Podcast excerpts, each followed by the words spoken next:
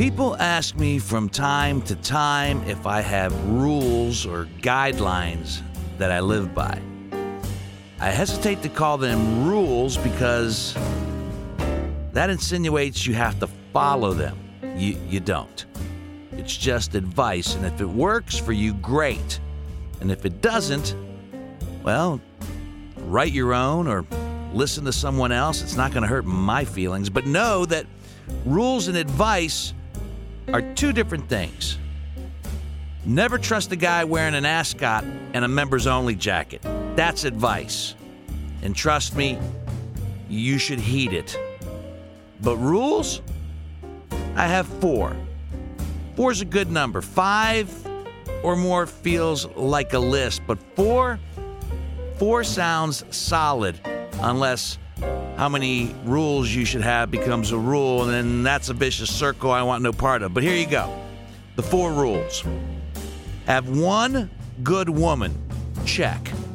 Have two unimpeachable alibis. Check. Have three go-to whiskeys. Check. And four lawyers. Check. Yeah. If a life is in layers, you're gonna need a guy for each of those layers. Hi, I'm Dina Tripodis, and welcome to Whiskey Business, a podcast not so much about whiskey as it is one with whiskey. And tonight, we actually open up with some business, as I'm proud to announce our first sponsor on Whiskey Business. I mentioned four lawyers in my rules. Here's two of them. Whiskey Business is now proud to be sponsored by the law firm of Saia and Piatt. Let us handle the whiskey business, but legally, you could not be in better hands. If your whiskey business has stumbled into the D U I business, call Saia and Piatt. And they cover other legal ground as well. That's Saia, S A I A, and Piatt, P I A T T. You can contact them at six one four, four four four, three zero three six, or you can check them out on their websites at s p laws dot com and at eight eight eight O V I Ohio dot com. Website sounds a little more specific, doesn't it? And since we're proud to have Saia and Piatt as our first sponsor on Whiskey Business, we thought it would be kind of cool to do what I call a Whiskey Business Revisited. John Saia was one of my first guests when we started this podcast last year, as we talked about the myth and mythologies of the dreaded D U I, or the O V I, or the E I E I O. Regardless, here's some pretty interesting moments from that podcast with John Saia on Whiskey Business.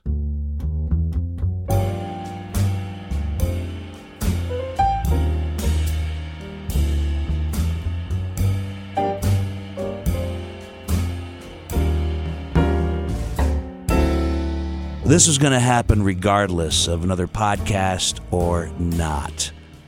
A long, strong pour after one of those days.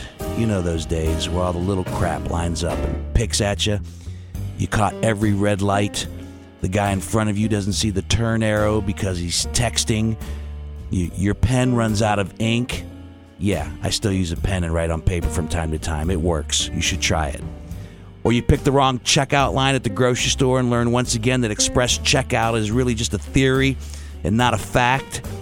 No, nothing major, no tragedies, just a consistent series of inadequacies all day long, which brings you to this one moment where you can get it right with a good, strong pour and some and some me time.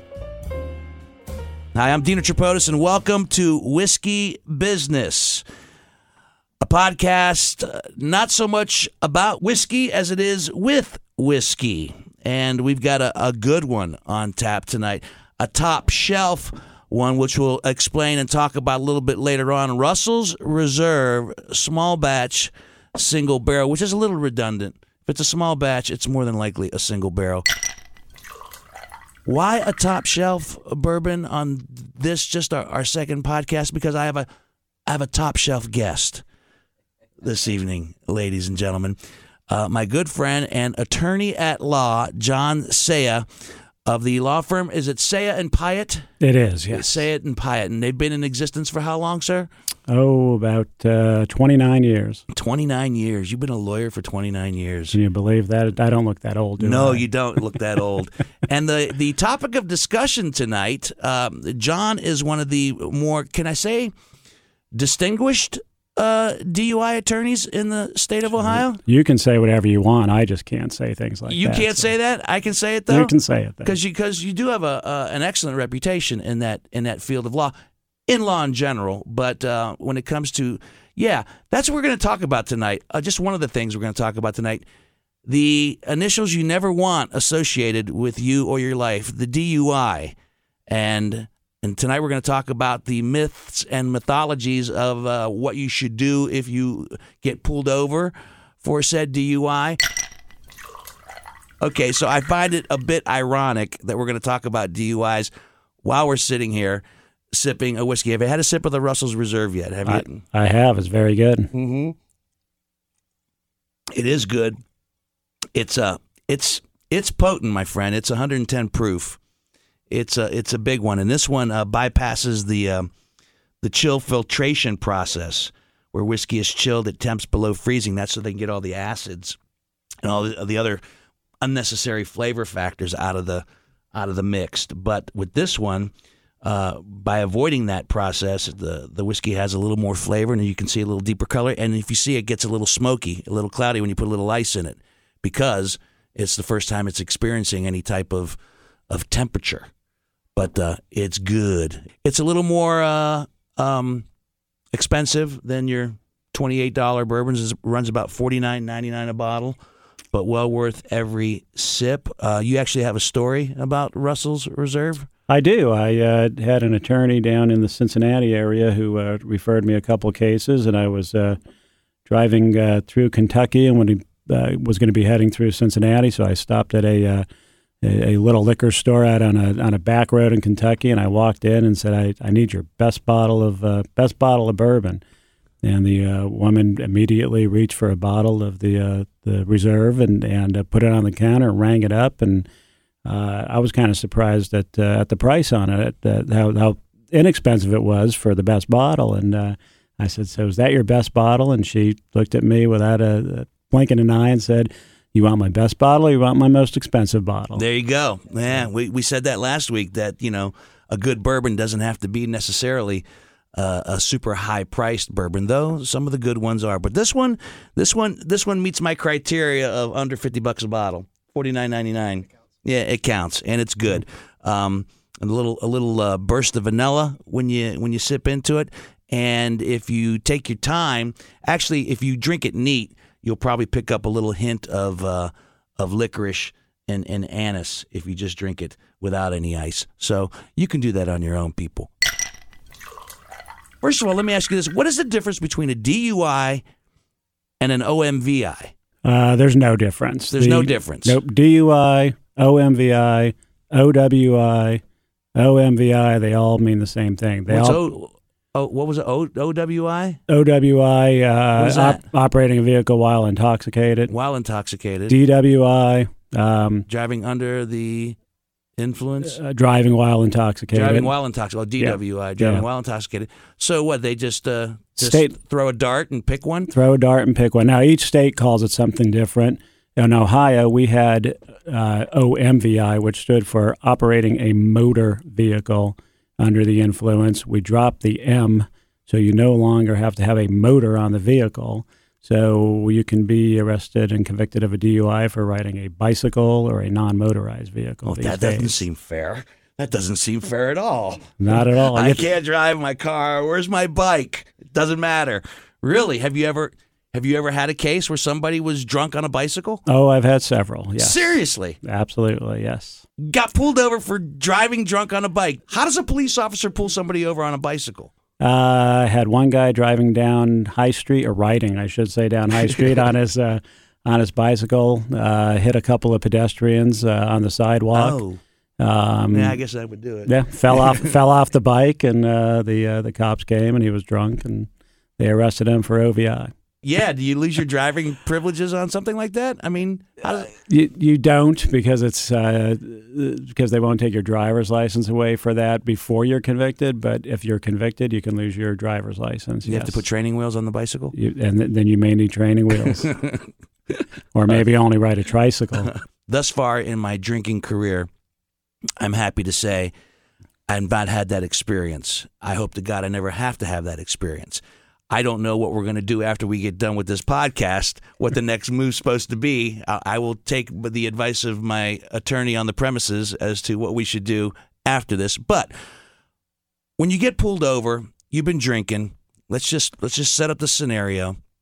You're pulled over. You've been boozing. You know you've been drinking. And the police officer asks that piercing question, have you been drinking tonight? What do you recommend that people do in the event that they get pulled over? Well, first and foremost, ask for uh, to speak with your attorney before you answer any questions. Tell uh, that to the officer? Absolutely. I'm not answering any questions until I speak with my attorney. Won't that put the officer kind of, um, I, I won't that, I, I guess, upset the police officer? Well, uh, it's a constitutional right to not speak to a police officer. The officer would have pulled you over for doing something wrong in the first in the first place, so you're already accused of doing something wrong. Uh-huh. Uh, so why go any further? You have a right to counsel. Um, you, you should go ahead and exercise that right and uh, indicate that you're not going to answer any questions uh, until you speak to a lawyer. So that pretty much nips it in the bud right there, doesn't it? Absolutely. And then what's he do? Uh, yeah, I usually get a little irate at that point in time. And, and it depends on the officer, depends on the time of the day. The uh, uh, third trick officers, the, the, the ones that work all night and work O V I enforcement, they're more realistic about what's going on. They're probably used to that. Um, first shift officers, second shift officers that, that are out writing traffic tickets, speeding tickets, and things like that, um, they're going to be a little put off by, by that fact. So you say, I want to speak to my attorney. Are you immediately then arrested? Uh, it depends. Um, depends on what the officer's next step is, whether depends on the reason why they pulled you over. Um, officers are looking for Uh, what they call cues of uh, of impaired driving. Mm-hmm. Um, big misnomer. Speeding is not one of those. Uh, driving too slow is one of those. So, um, you know, if if, uh, if it's a minor traffic violation, the officer may not even be looking for someone who's impaired. If it's a major traffic violation or you're weaving all over the place or uh, in an accident, things like that, um, he's going to be looking for signs of impairment. Um, and then the officer could place you under arrest at that point in time if he notices an odor of alcohol on you. So the guy that rolls down all the windows and drives the speed limit probably does, isn't doing himself any favors. He maybe should go a couple miles above the speed limit. Well, if he's going to the speed limit, there wouldn't be any reason for the stop. But driving right. too slow is right. a reason, or driving too fast is a right. reason. So, which I found is always the case with my friends who smoke pot. They, those are the guys that drive a little too slow.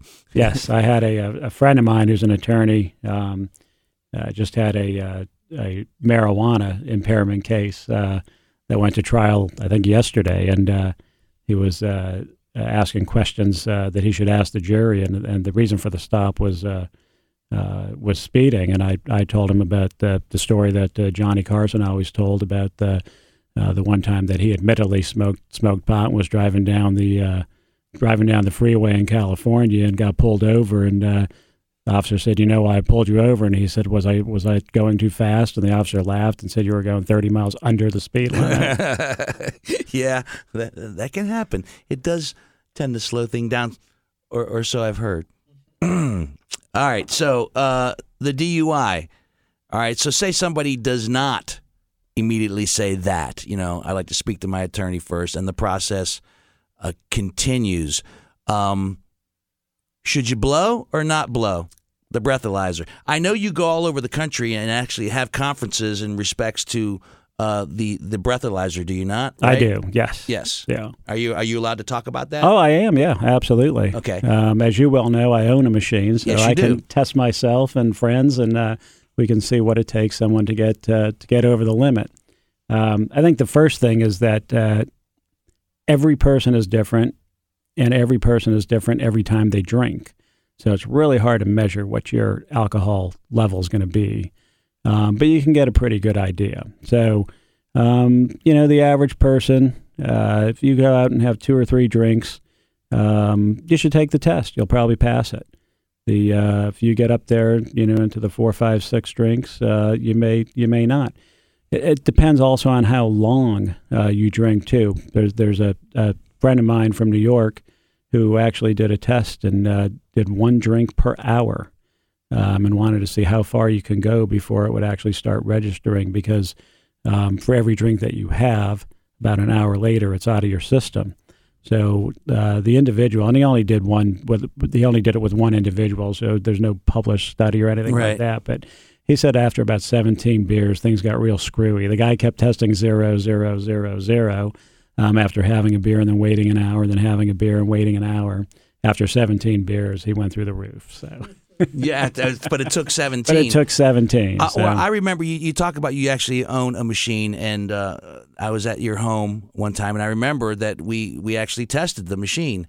I was drinking shots of, of Jack Daniels, as I recall. Uh, Shocker. I recall bottles, but yeah, it's okay. But I kept, I, I, I wasn't registering. No, you, uh, yeah, if I... I would take the test just about any time if I were you. Yeah, well, but, but that but that has does that have something to do with my particular body chemistry? Yes, everyone metabolizes alcohol differently. Uh, it goes through your system differently. The problem could be that on a different day and a different hour, uh, you may have registered over. It might have been that time of day with mm-hmm. what you've had to eat and your metabolism at that point in time, um, that the way the alcohol was going through your, your system uh, was not getting into your lungs and, and getting into your breath and then uh, going into the machine. So we should probably do that again sometime. Maybe we should to see, because that was uh, a few years ago. Maybe my metabolism has changed and I don't uh, I don't suck it up as much as I, I used to. But I remember that night you did something very interesting with a piece of Wonder Bread. Yes. Um, which blew my mind. Explain that. Well, uh, certain foods will register as alcohol in the uh, in the breath machine. Uh, Wonder Bread, um, pizza, um, and if you think about what alcohol is, and sugar and yeast, and and uh, the Wonder Bread has a high uh, yeast content, and I'm guessing a high sugar content. And if you eat a piece of Wonder Bread, you'll you'll register uh, that'll register as alcohol. Um, on on the machine. If you remember, I think it was my nine or ten year old daughter right, who was right. uh, who was blowing into the machine and registering uh, as as alcohol when she was eating the Wonder Bread, which was just uh, just blew my mind. Like uh, I'm never eating Wonder Bread again, ever, ever. Uh, while I'm out drinking, on top of things. So um, if you think you should blow or not blow to a couple drinks. It's, so it's up to your, your judgment at that point. Yeah, what what I'm saying right now is very controversial in the in the legal field. I, I think I was probably the first one, first attorney, O V I or D U I defense attorney, um, that started speaking out saying you can't just tell people to not take the test. If you refuse to take the test in Ohio... Because that's always been, you know, what I've heard, don't blow. Yes. But you're saying if you think... You've only had two or three drinks. Go ahead and blow. So if I if I've only had one drink, one glass of wine, uh, one beer, and I blow positive, I mean I, I, I you know I have enough to be considered uh, impaired. Now what? Well, you can always go get an independent test if you had witnesses that would indicate that you only had one drink. Uh, the machine is not flawless, so it, it, it could register high, but uh, probably unlikely if you just had one or two drinks. Um, as you had more drinks over a time period, um, that would be more difficult to challenge. But, you know, if you're out, out to, to dinner with your, your wife, girlfriend, significant other, and you share a bottle of wine over dinner over the course of two or three hours, you're absolutely fine to have a uh, to drive and then take a test. Um Most of the people that would sit as your peers uh, judging whether or not you were guilty were probably in the same boat and did the same thing. And, and you know, that's why it's still legal to drink and then drive uh, a car in, in every state mm-hmm. uh, because there are certain limits that you can be under and still be able to go ahead and drive a, drive a car. So you say you were met with controversy when you said... Well, when, when I first started practicing in the O V I area and concentrating in this area...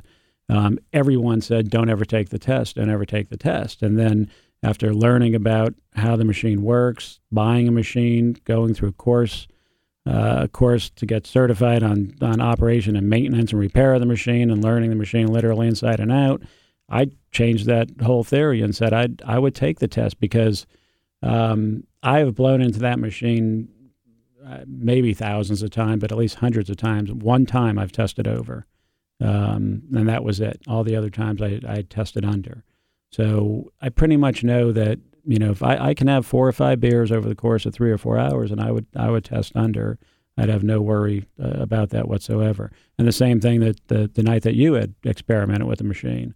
Um, and you had tested under, and there was probably no way. In fact, there was no way you were going to get in your car that night. No, I was not, um, and I didn't. I, yeah. I, I stayed at your house for quite some time, right. and and then uh, I, I think I drove myself home, but it was after. But it waiting. was at, right. You, it was after I, I had stopped. Right, and you were on yeah. your way down. Yes. So from yes. Uh, you had well, peaked I was out. On my way down, all right. you had you had peaked. Your alcohol level had peaked out. Yes. And you were starting to test lower and lower on the machine. Mm-hmm. But I never tested uh, above the legal limit, as, I, as I recall. Yep. Yep. Um, have you ever been pulled over? I have. I've been pulled over. I've only been pulled over twice in my entire life. As a, as while you were a practicing attorney? While I was a practicing attorney. And? Yeah. One time I had nothing to drink. It was in the uh, mid-afternoon. Um, the the first time I was I was pulled over, I had been out and I had uh, I had a couple of drinks, uh, three or four drinks over the course of probably three or four hours at dinner. Um, and, uh, the officer, uh, um, didn't even ask me, uh, whether or not I had anything to drink, uh, primarily because, uh, it was wintertime. I had rolled down my, uh, window about, uh, two or three inches. I had my, uh, license, my registration, my insurance on my visor, like I advise everyone to do. Oh, really? Why, why is that? Well, uh, imagine even more so in today's day and age with all the officers getting shot and things like that. But I can, I mean, an officer going into a dangerous situation is kind of prepared for it mentally. But when an officer is approaching a vehicle on a traffic stop at night at two in the morning with someone who might be drunk, that's got to be one of the most sure scary situations for them. They don't know what's going to happen. So the last thing you want to do is be bending over and reaching in your glove box for a license or in your console because they think you're going for a weapon. So I actually had a police officer, a friend of mine, tell me just keep it up on the visor so that when the officer comes up, you just reach up. He sees your hands all the time. You keep your other hand on the steering wheel, and you reach up and you hand it out the window. And I did that and uh, never looked at the officer, just looked straight ahead, handed everything out the window, and officer never even never even questioned me. Really? Yeah. Interesting. Now, let me uh, use uh, twenty-nine years a lawyer. Um, what made you go into law? Well, I was eight years old. Eight years old. It's two o'clock in the morning, and my mother came up to my bedroom and got me out of bed and told me that the police wanted to talk to me. I uh, went downstairs to talk to the police, and I was accused of breaking windows at our local high school right down the street, Plains High School. Uh-huh. Um, and they had a report that it was a Saia boy who did it. A Saia boy. My oldest brother was uh, no longer living in town. He had uh, been off to, to college. Were the Saia boys, uh, were they, were they a bad lot growing up? Uh, let's just say my brother Jimmy was not, uh, well, let's just say he had a lot of contact with the police. He was the okay. middle brother. So, uh, so, so the blame went to him right away. All right. But interestingly enough, my, my brother Jimmy had been uh, and was away in California at the time. He was uh, uh, gone for two weeks. Went with uh, with my sisters and, and brother-in-law to California. So they said, well, if it wasn't, uh, if your oldest son is gone, your middle son isn't here, then it had to be your youngest son. So uh, I had been in bed at that point in time for probably six hours. Got dragged out of bed and was accused of. Uh, breaking the windows. And uh, were you innocent? Oh yeah, I was. Okay. In, I was in bed at the time it happened. Right, I, I sure. was. I was eight years old. Any I was witnesses? In, I was in third grade. um, Anybody to corroborate that story? And uh, uh, so I got questioned by the police and got accused of this. And ever since that day, I, I wanted to be a lawyer and uh, went into criminal defense right uh, right from the start. Walked out of the. Uh, Uh, law school, got sworn in, walked uh, literally a block and a half down the street and hung my shingle out and started doing criminal defense work. Wow. Wow. All right. So do, do D U Is make up the bulk of the Saia Piatt practice or or there, there are other things as well? Because I remember I remember billboards yes. in the city of Columbus that caused a little bit of a of a controversy and a fuss. They did. We um, we also have a uh, domestic relations or divorce practice. Yes, uh, that and was w- that would be the other half of the practice. And that was the uh, that was it was the divorce billboards. I think that caused a little bit of uh, well, they caught some attention because they were kind of um, racy, raucous, if you will. They were uh, the the pride of those billboards, and we'll I'll tell you what they said in a minute. Was um, that was the same year when Nationwide Insurance. Uh, did something very, very unusual and did a, a, I'm not sure I can call it a billboard, outdoor advertising on the side of three buildings on High Street. And it was the biggest outdoor advertising Columbus had ever seen. Um, that got second place uh, award for the best outdoor advertising uh, in Columbus that year. And Saia and Piatt got first place uh, by whatever group uh, uh, association Uh, rates uh, rates outdoor advertising sign. So I don't know if you remember, it was the one with Les Wexner. I do. Um, I do. It wasn't supposed to be Les Wexner, but it was his image in a, sure. uh, uh, in, a in an ad, and Nationwide kind of caught a little flack for that. Um, well, that that finished second. We finished first. So our, our billboard said um, uh, it had it had a, a, a pretty um, skimpy clothed uh, man and woman on it hugging and. Uh, Uh, it said, uh, when it doesn't stay in Vegas, and then it just said, Saia and Piatt divorce attorneys. Uh, that was the entire the entire billboard. Very, so, uh, well, I don't want to say subtle, but the message was very clear. It, it was. It was It was a difficult process. That sat on my desk for over six months um, before I, I could go ahead and okay it to uh, to put it up. Because if you saw the first ones that came across my desk, the drafts, I mean, it was... You know, worse? Oh, my gosh, ten times worse. And it was women only. So I actually did a lot of research on it. Uh, the, um, the the Vegas ads um, that they came out with, you know, uh, what happens in Vegas stays in Vegas, they initially did male uh, ads for that, that featured males and ads that uh-huh. featured females. And when they went to the, the audience to, to test market them, the ads featuring males were hated by men and women. Really? The ads featuring women were loved by men and women. So that's why I think the first ad for What Happens in Vegas Stays in Vegas came out like within the last year that featured men. If you remember, the first two or three for the past couple of years were about women in Vegas. Right, right. And that was that was the reason why. And then I don't. There was a an attorney in Chicago who got in all kinds of trouble and got fined all this money because On those on, on the side of a garage up there, he hung a sign that said, "Life is short, get a divorce."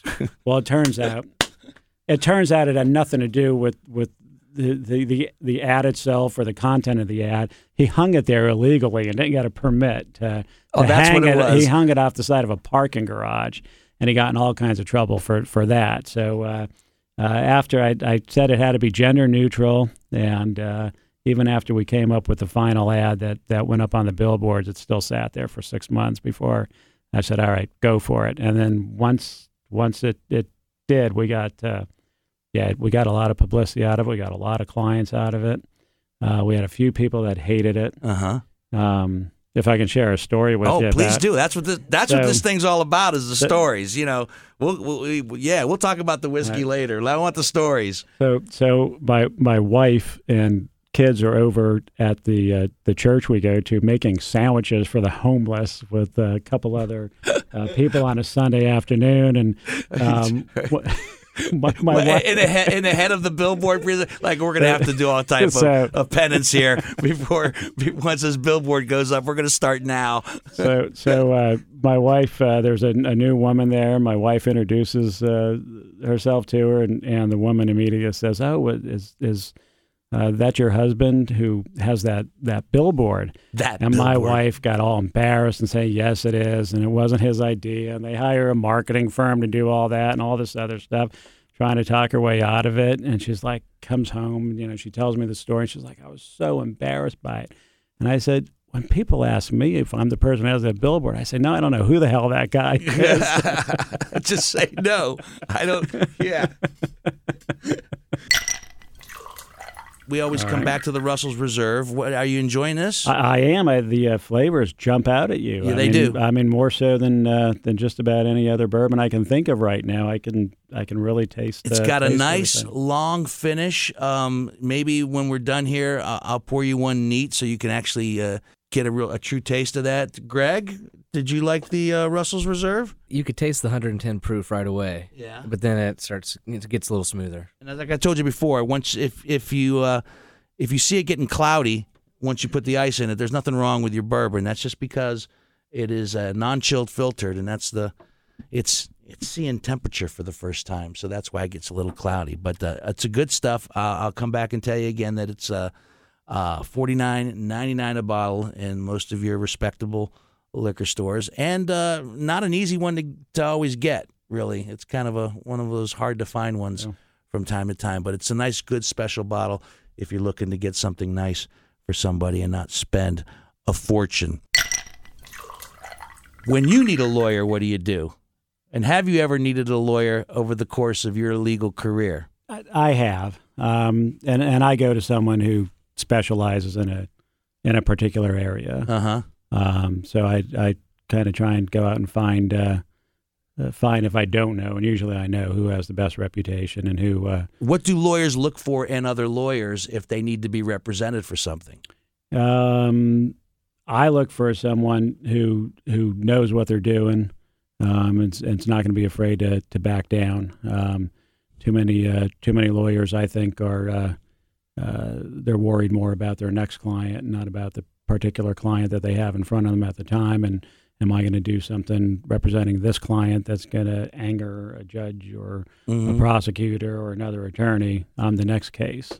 You continue to uh, learn, study, uh, and, and acquire knowledge, which I think is always a good uh, sign of any professional in their field if they continue to to seek out more information about what they do and how they can do it better, which I know you do that. You go to conferences all the time, and you're you're constantly you know, sucking up the the learning experience to improve what you do. So, and since I know you do all that, if anybody should need the services of Saia and, and Piatt, how do they get in touch with uh, your firm and the website or phone numbers, whatever the case might be, for those here in the Columbus, Ohio area, for those who are seeking counsel outside the state of Ohio?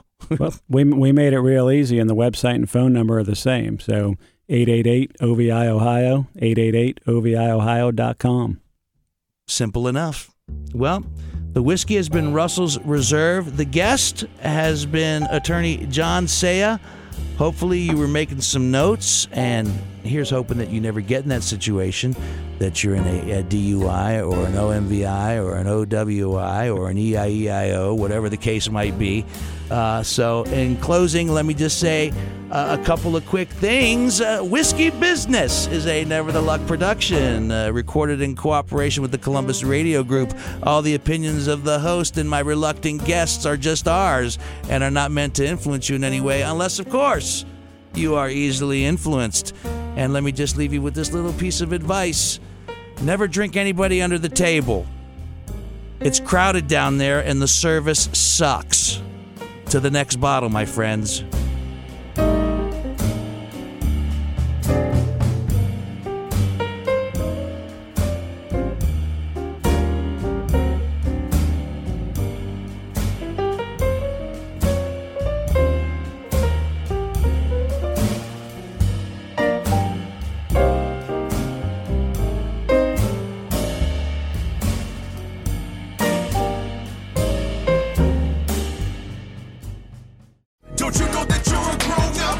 I'm a grown-up. Me too. Yep, me too. But, you know, these days, being a grown-up can really suck. Luckily, we're grown-ups who grew up in the coolest generation. We had video arcades. And also some of the best T V and movies ever made. We lived the origin of awesome consumer electronics. The list goes on and on. Yep, Generation X. Exactly. And we're Gen X Grown-Up. Every week, the Gen X Grown-Up podcast explores media, tech, toys, games, and more from both yesterday and today. Through the eyes of Generation Xers who absolutely love that stuff. You can find us on iTunes or wherever you get your podcasts. Or find us on our website, gen x grown up dot com.